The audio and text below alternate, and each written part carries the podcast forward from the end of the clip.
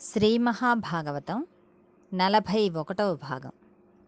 వృతాసుర వృత్తాంతం మూడవ భాగం. చదువుతున్నది మాధురి కొంపెల్ల. ఇంద్రుడు దధీచి దగ్గరకు వెళ్ళి అయ్యా నేను ఇంద్రుడనని చాలా గొప్పవాడిని అనే అహంభావంతో మా గురువుగారు సభలోకి వచ్చినప్పుడు లేవకుండా కూర్చుని ఆయనకు అపచారం చేశాను. ఈవేళ నేను ఏ స్థితికి వచ్చానో తెలుసా? నేను దేహంతో ఉండడానికి దేహి అని అభ్యర్థిస్తున్నాను. అంతకన్నా నాకు బ్రతుకు లేదు. నేను బ్రతికి ఉండడానికి దయచేసి మీ దేహమును నాకు ఇయ్యవలసినది. ఇంతకన్నా నేనేం అడగను? ఇలా అడగడంలోనే నేను చాలా చచ్చిపోయాను అని ఇంతటి ఇంద్రుడు తలదించుకుని అడిగాడు. దధీచి గొప్పతనం ఏమిటంటే ఆయన ఇంతకు ముందు రెండు మార్లు చనిపోయాడు. ఆయన ఒకసారి తపస్సు చేసుకుంటుంటే అశ్వినీ దేవతలు వచ్చి అయ్యా మీరు మాకు అశ్వశిరము అనే మంత్రమును ఉపదేశం చెయ్యాలండి అన్నారు.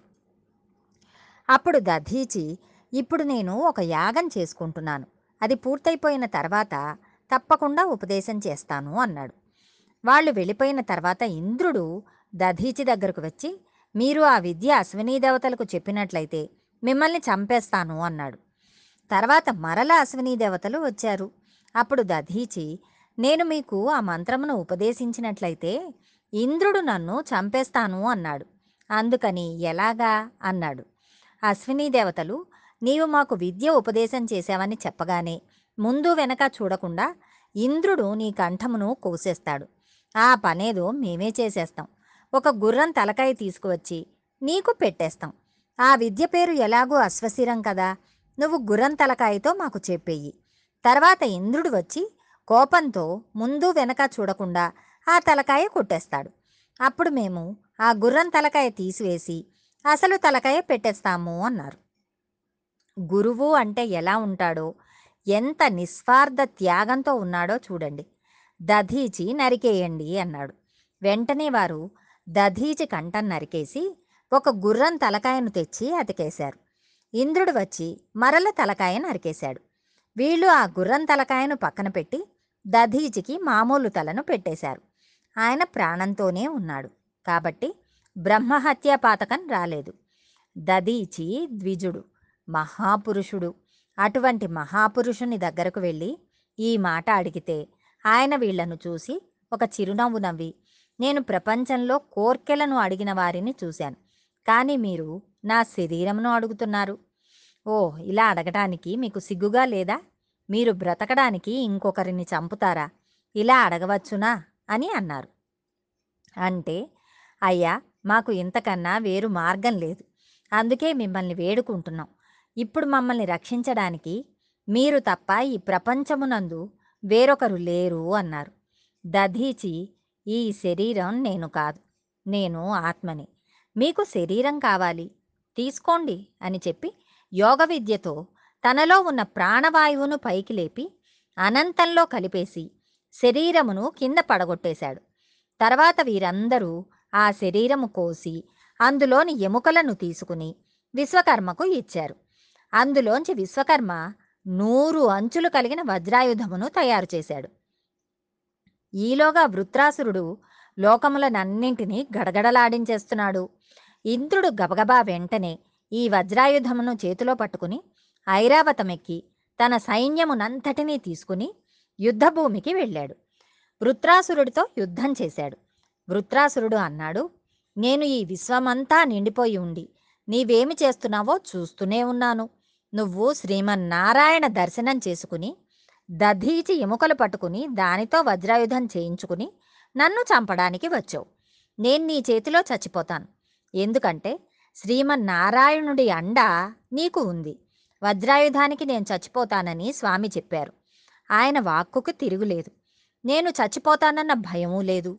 నాకు ఎప్పటికైనా భగవంతుని సేవ చేసి భగవద్వాక్యములు చెప్పేవారితోటి కూడిక కావాలి. నేను శ్రీమన్నారాయణుని పాదములలో చేరిపోవడానికి పరితపిస్తున్న వాడిని.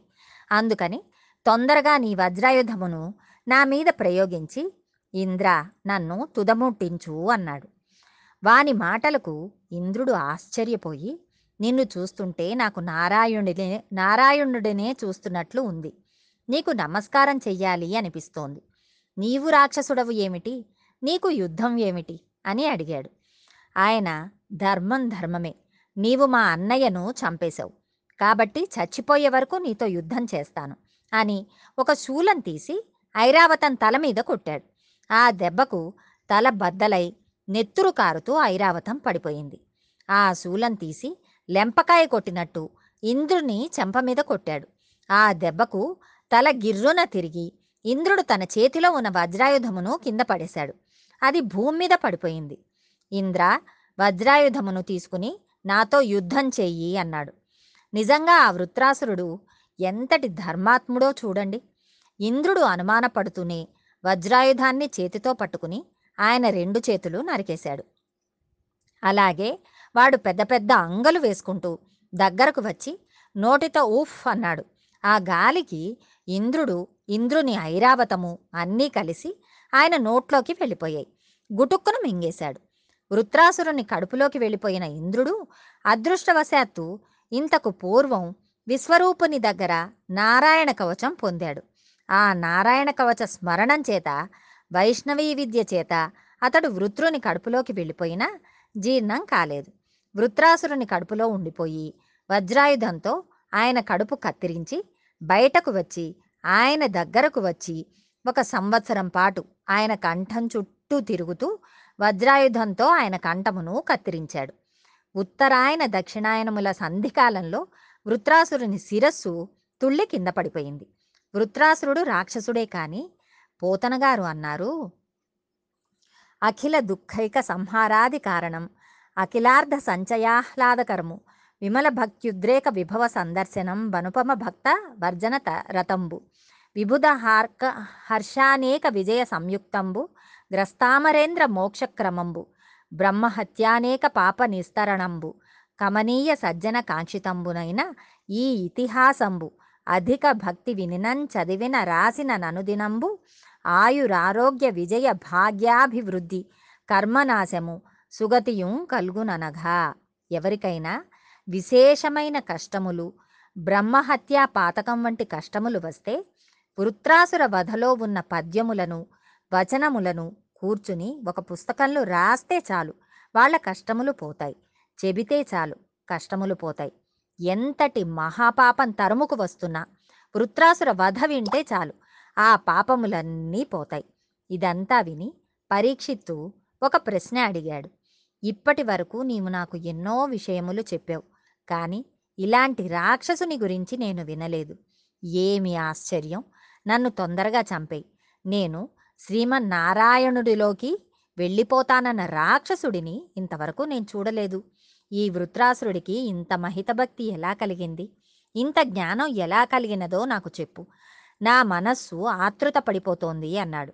అంటే మహానుభావుడు శుకుడు ఆనాడు చెప్పాడు. భగవద్ అనుగ్రహంతో మరికొంత భాగం రేపు తెలుసుకుందాం.